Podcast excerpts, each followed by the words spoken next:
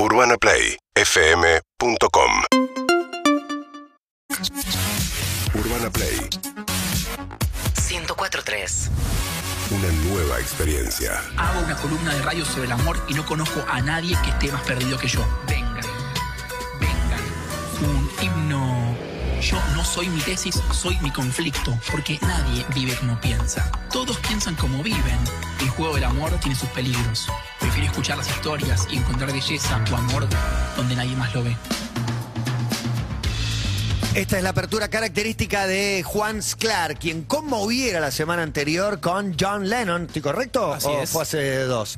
Y ahora se mete con otro ícono impresionante. ¿Cómo estás, Juancito? Muy bien, ustedes. Bien, ¿cómo está el cuaderno azul? El cuaderno azul está muy bien. eh, tiene cursos online que pueden encontrar en mi Instagram, arroba juan.esclar. Bien. Pero el anuncio que vengo a pasar y la invitación que vengo a hacerles Dale. es que em, el domingo 8 de mayo a las 18.30 horas voy a estar en la Feria del Libro em, junto a Mariana Enríquez y Víctor Malumián eh, hablando sobre Juan Forn.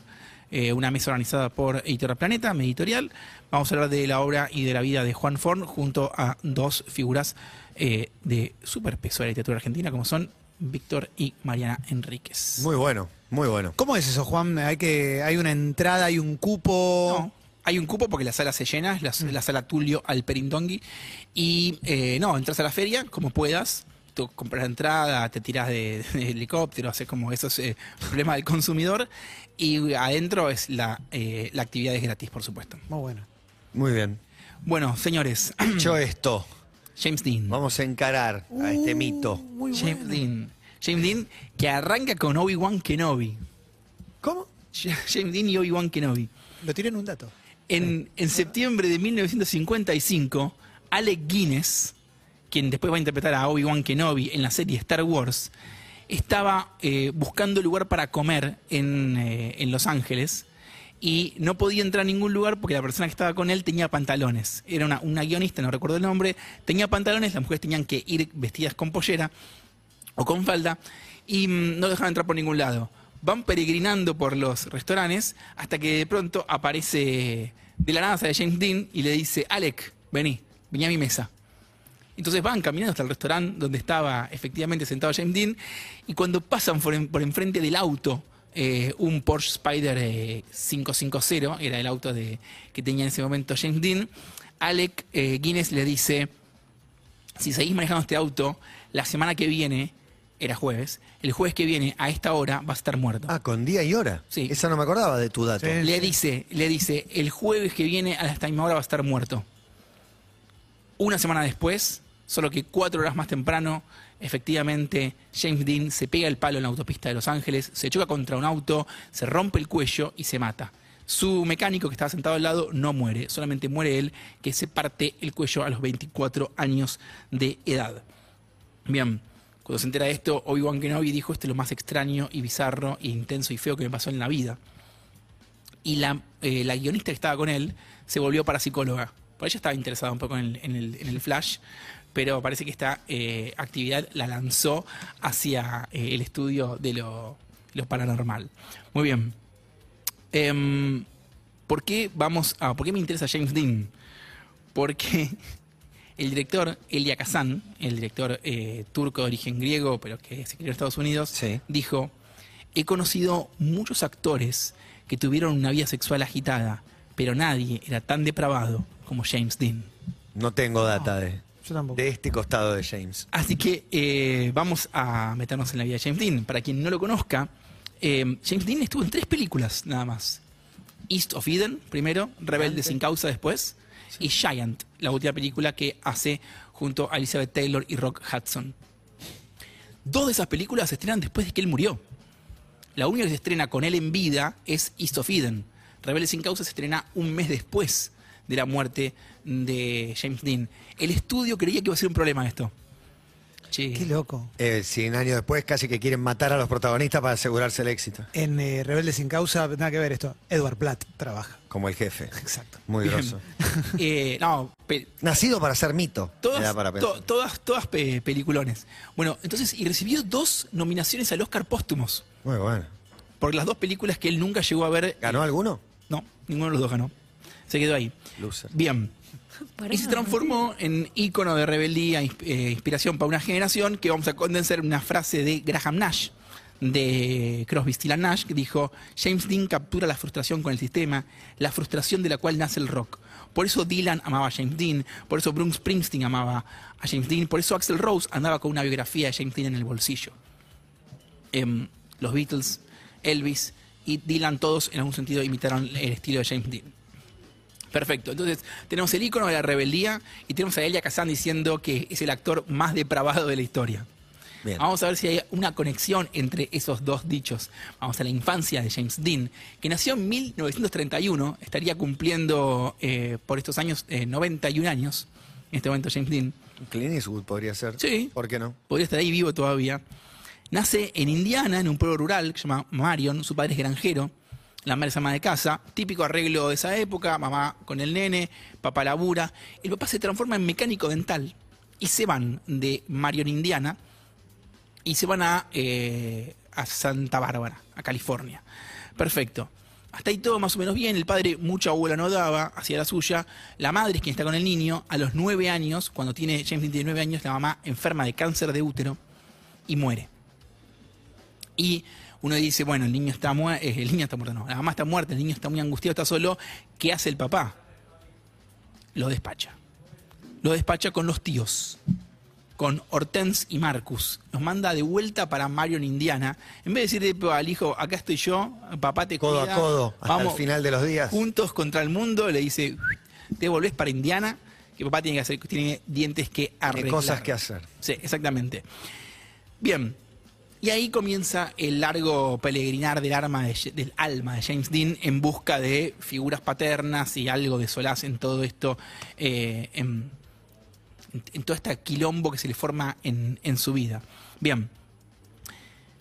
Dice ahí, como digo, lo que, lo que todos sabemos, ¿no? que James Dean condensó el enojo y la rabia de los jóvenes de posguerra y lo hace a través de la actuación y lo hace a través del cine. Algo que, por ahí no todo el mundo sabe, que hasta que James Dean hizo Rebelde sin causa, o hasta que él eh, interpreta el personaje en East of Eden, los adolescentes en el cine eran o bien eh, delincuentes juveniles o tarados. La idea de un personaje adolescente que sufre con complejidades era poco visto o nada visto, por lo menos no en la cultura popular o por lo menos no con el volumen que le dio eh, James Dean. Estos personajes, casualmente o no, buscan la aprobación de sus padres. O sea, están enojados, pero están buscando el amor de papá y mamá, sobre todo de papá. Bien, volvemos a, lo- a la adolescencia de James Dean. La madre murió, el padre lo despacha, lo mandan con sus tíos que eran cuáqueros. No es que agarró y dijo y pegó unos tíos con onda. Pegó unos tíos cuáqueros en el medio de Indiana, bastante, todo bastante reprimido. Y en, ese, y en esa movida conoce a un predicador metodista llamado Justamente. James de Word. James de Word lo hace leer Shakespeare, le hace escuchar Stravinsky, lo lleva a las carreras de autos, al eh, Indy 500, Sí. se transforma en un referente y también es quien le, con quien tiene su primera experiencia sexual.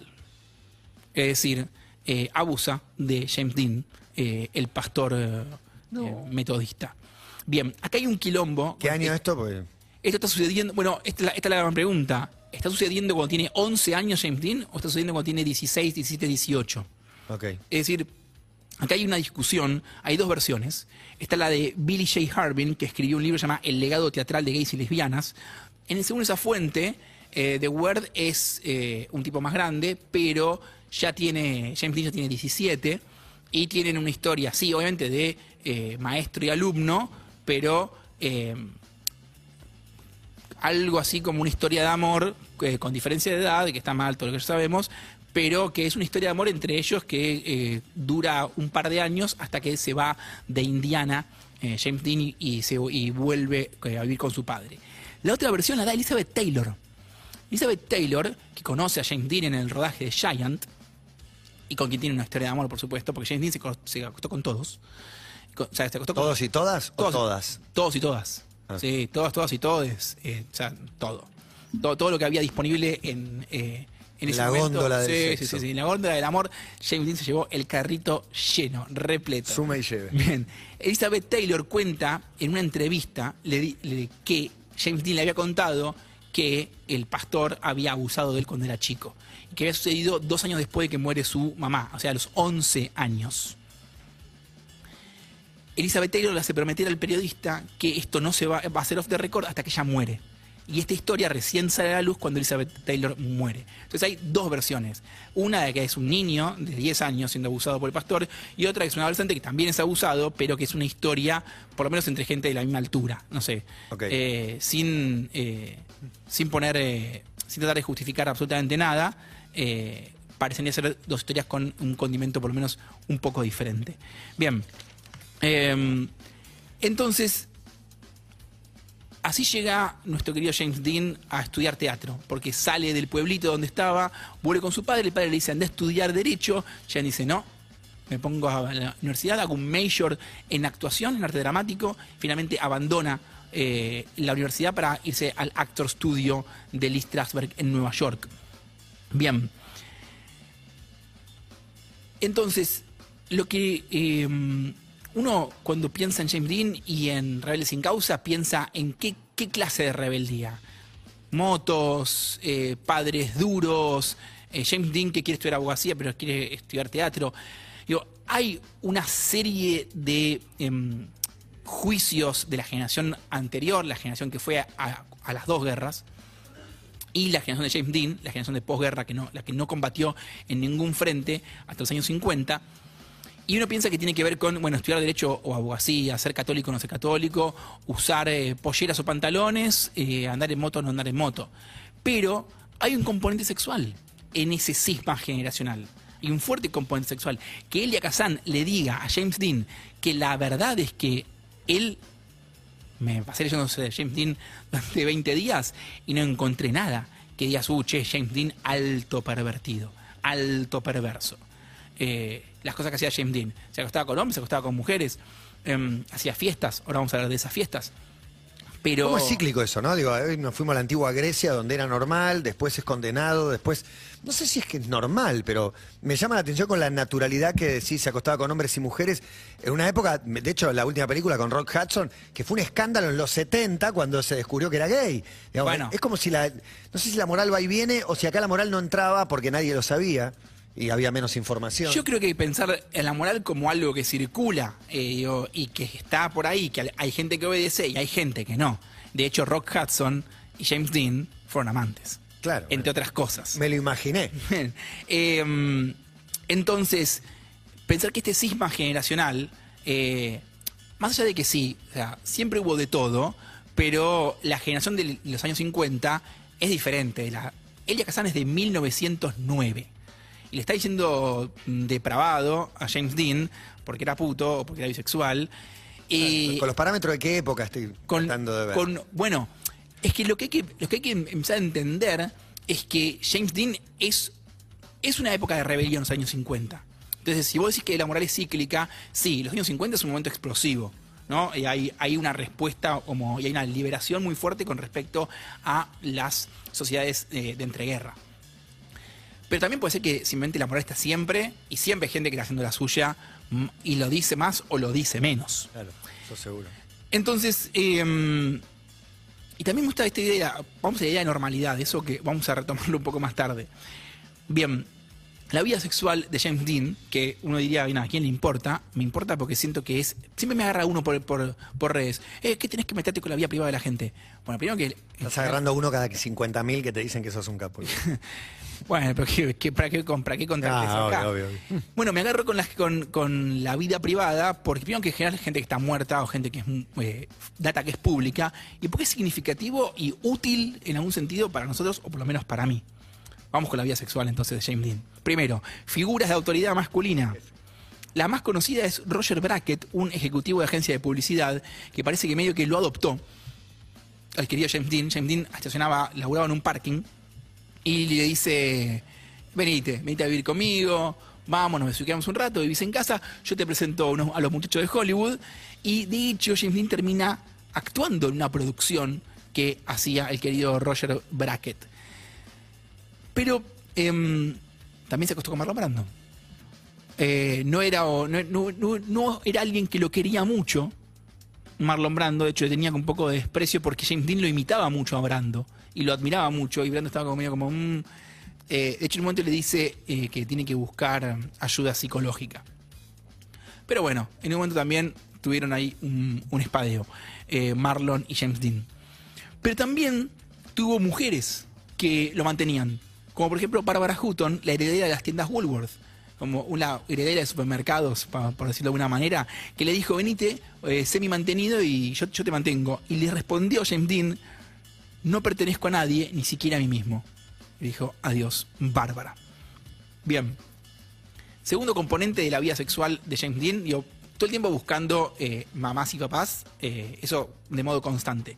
Segundo elemento, romances intensos y fugaces, pero eh, a patadas. O sea, James Dean no cogía, se enamoraba durante 25 minutos. Todo, o sea, todas las minas y todos los chabones diciendo, James y yo nos amábamos, Jimmy y yo nos amábamos. Acá está mi libro sobre nuestro noviazgo. Y nadie entiende cómo todos dicen, James fue el amor de mi vida.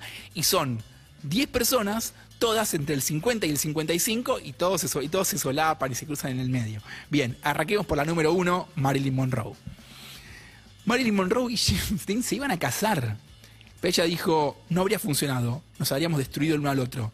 Y él dijo, digamos la verdad, los dos somos personas que necesitan babysitters. Entonces, en un rapto de... eh, Somos rotitos, Sí. necesitamos a alguien que nos cuide. Sí, no, no estaban, no estaban. O sea, Ah. Seguro, me imagino que los primeros... del- Que, ojo, qué póster ese, pero. sí, los primeros No, no, no. 150 polos fueron increíbles. 150. Pero ahí no puedes, no, no, bueno. no, puedes- no, no pueden or- organizar un asado para dos entre Marilyn y James Dean. Segundo romance increíble de James Dean. Liz Sheridan. Para quien no saben quién es, No sé la señora O'Morning. ¡No! ¡No! Sí, la señora O'Morning, sí. ¡No! La señora O'Morning se comió a James Dean y no solo se lo comió, bueno. fueron novios. Y no solo fueron novios, escribió un libro llamado Dizzy and James o Dizzy and Jimmy sobre el noviazgo que duró, no sé, no, no- es inexplicable. 26 minutos. No sé cuánto duró, no, parece que vivieron juntos, tuvieron una Ah. historia más larga. Un año, ponele. Un, un año, un año y eh, de vuelta, el amor de mi vida, todos son siempre el amor de tu vida. Eh, Hay que- es que hay que vivirlo La intensamente. intensidad. Hay que enamorarse. Me encanta Por que- sea media Tóxico. James. Pará. Tóxico. tóxico de una manera que te va a gustar todo mucho. el mundo es tóxico ahora. de ahora No, para, claro. para 1950. Todo el mundo es tóxico Todo el mundo es tóxico. El amor es tóxico. Pero James. Claro. Ah, el amor es Igual dame un tóxico como James. El ¿eh? amor es tóxico. O sea, da un tóxico lindo, en concreto Claro. es. Da un tóxico lindo, No, porque no, tóxico feo no, no. sufrimiento totalmente inevitable. Pasional. Mejor que esté bueno y que sea apasionado. Apasionado, Igual mal la voy a pasar en algún momento. Ponele. muy dulce. Siempre como muy. Yo sé que te va a gustar porque era como que él, él vendía amor, amor, amor, amor, viste, como tú una cosa así muy, cómo me conocí. Muy acaramelado, muy necesitado de amor y de repente nada, chau. Viste, se va, se fue. Rajé, apareció otro, apareció Rock Hudson, Marlon Brando, Elizabeth Taylor, qué sé yo, y, me- y se fue. De hecho, el siguiente amor es Elizabeth Taylor. Elizabeth Taylor la conoce en el set de Giant, en el cual él hace de un pibe que labura en el campo, que se enamora de Elizabeth Taylor y Elizabeth Taylor está casada. En la vida real, ¿qué pasó? Se enamora de Elizabeth Taylor que estaba casada. Estaba casada con Michael Wilding. ¿Y qué pasó? Lo agarró James Dean al marido de Elizabeth Taylor y le dijo, estoy enamorado de su esposa, su esposa está enamorada de mí. Se va a divorciar. Tira esa bomba y se muere al toque. Porque... eh, Uy, lo, peor El que le quilombo que le dejó a ella. Ella es medio, medio como él también, Elizabeth Sí. Taylor.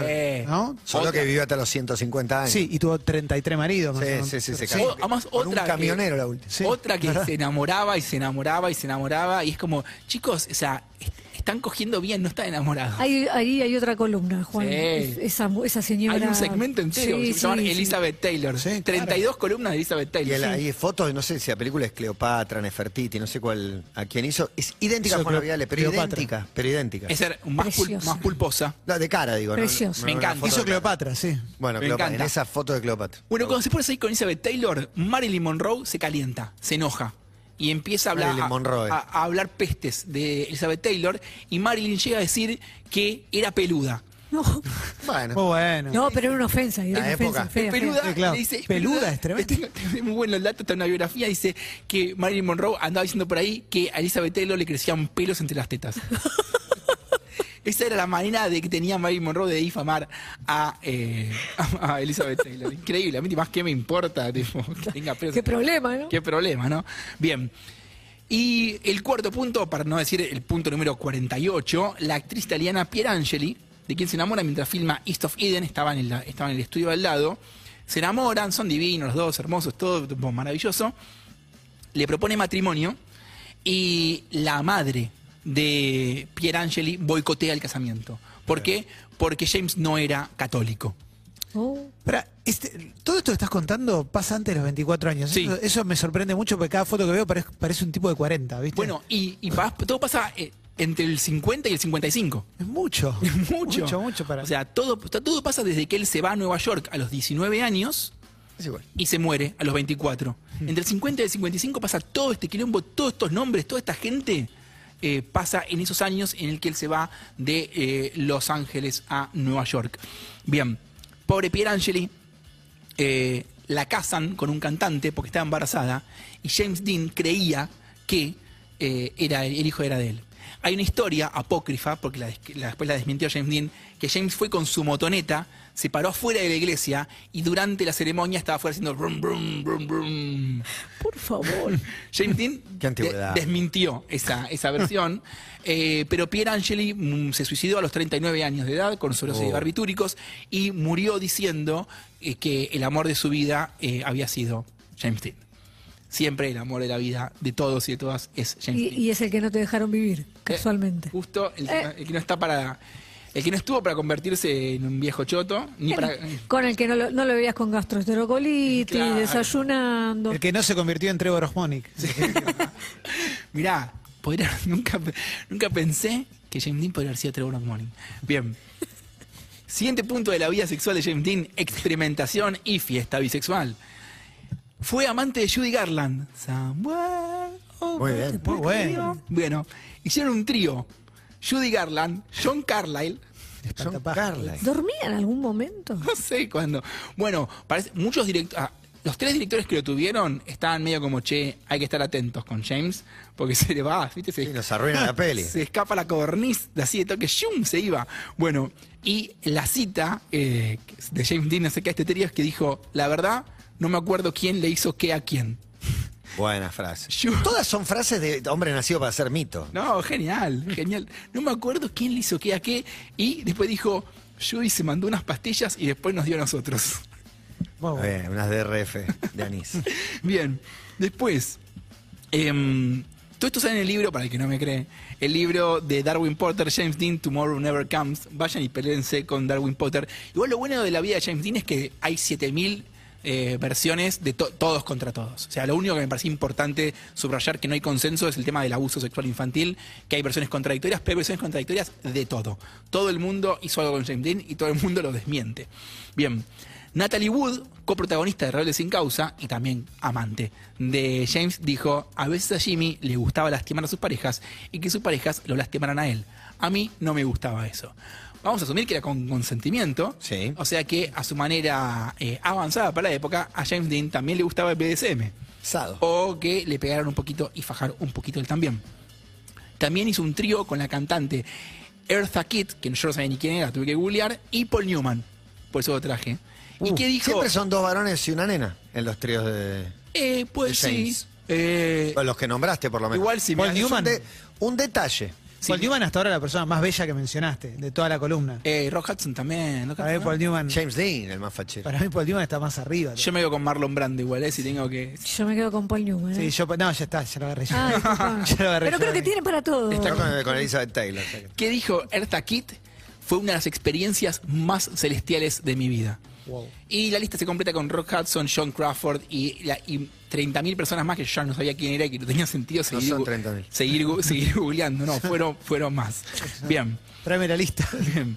Sé lo pérfido que no. Entonces, eh, ¿a qué viene todo esto? Em, James Dean es la semilla de la que sale eh, el rock, o digo, el movimiento que cambia la moral contemporánea en Occidente es el rock y nace con James Dean.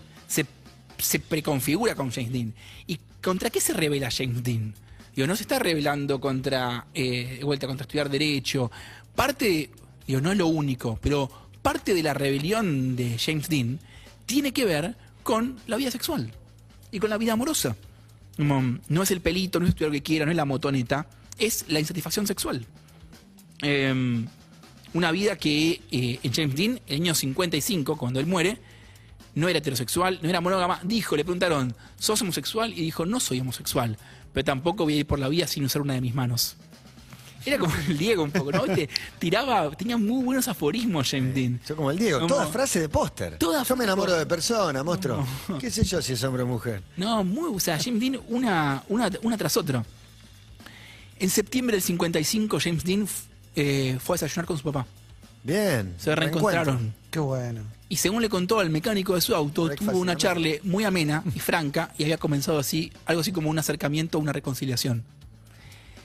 Esa tarde, James Dean se, pega el palo del auto y se mata.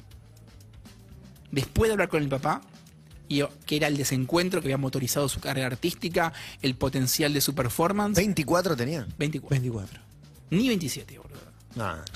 No puede entrar al club de los 27 por tres años. Y además, a veces uno piensa en James Dean y dice, no, era fachero, era buen actor. No era un actor, era un actorazo. Vos lo ves actuar y parece que es de otra época. O sea, lo ves en East of Eden y están todos como medio robóticos, viste, como en los 50 que hacen como declamaciones. Y él está ahí como Fluido. a flor de piel, no se puede creer. Es, es como de otro planeta actuando. Le gustaba la escultura, em, le gustaba el baile. Si buscan, espero voy a subir a las redes, bien digitalizar las imágenes. ¿eh? Ah, sí, está muy, no la- no la vi muy bien. hay un corto de stop motion que hizo él.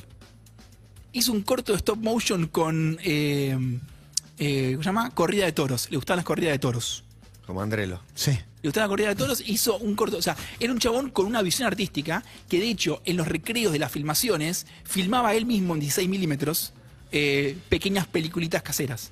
O sea, era alguien que pintaba no solo para actorazo, sino digo, para artista global. Clint Eastwood, o sea, un chabón que era eh, no solo actor, que iba a terminar dirigiendo, que iba a terminar eh, rompiéndola como actor, como productor, como director, como lo que quisiera.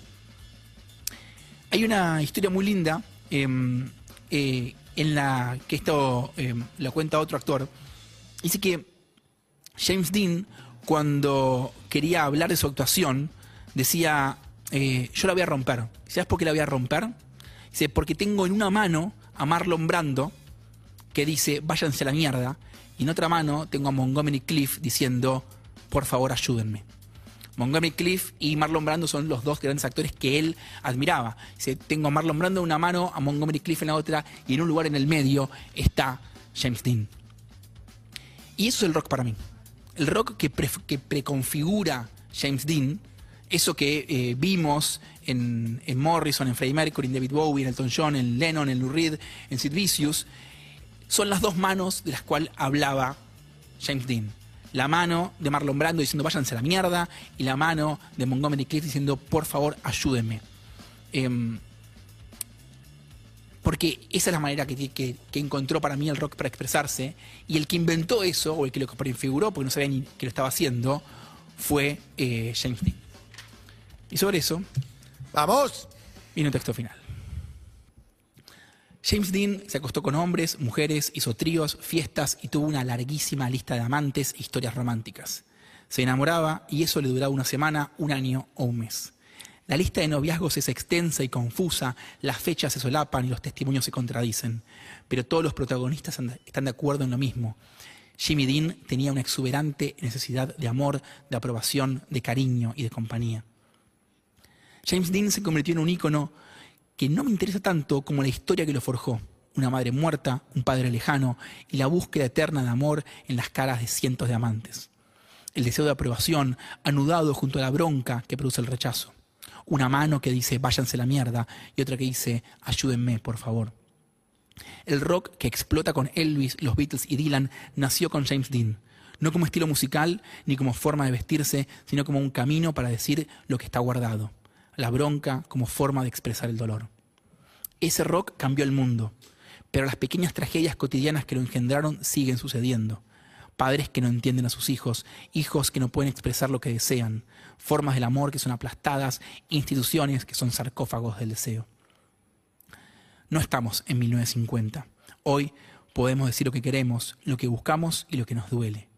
No importa cuán extraños seamos, qué gustos tengamos, hay otros como nosotros. No son la mayoría, no salen en la tele, pero nos importa un carajo.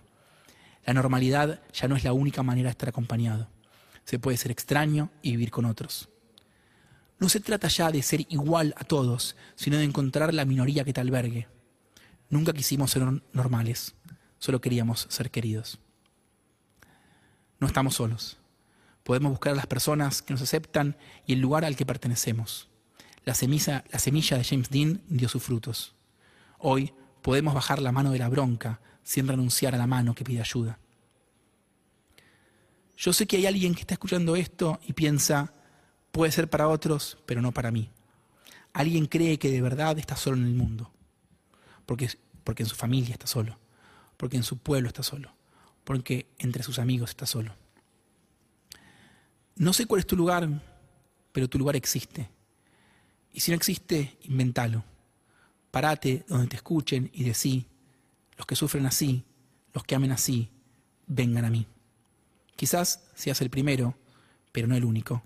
Quizás cambies el mundo como James Dean. Y esto es Bob Dylan, el fan número uno de James Dean. Oh, where have you been, my blue-eyed son? And where have you been, my darling young one? Seguimos en Instagram y Twitter. Arroba Urbana Play FM.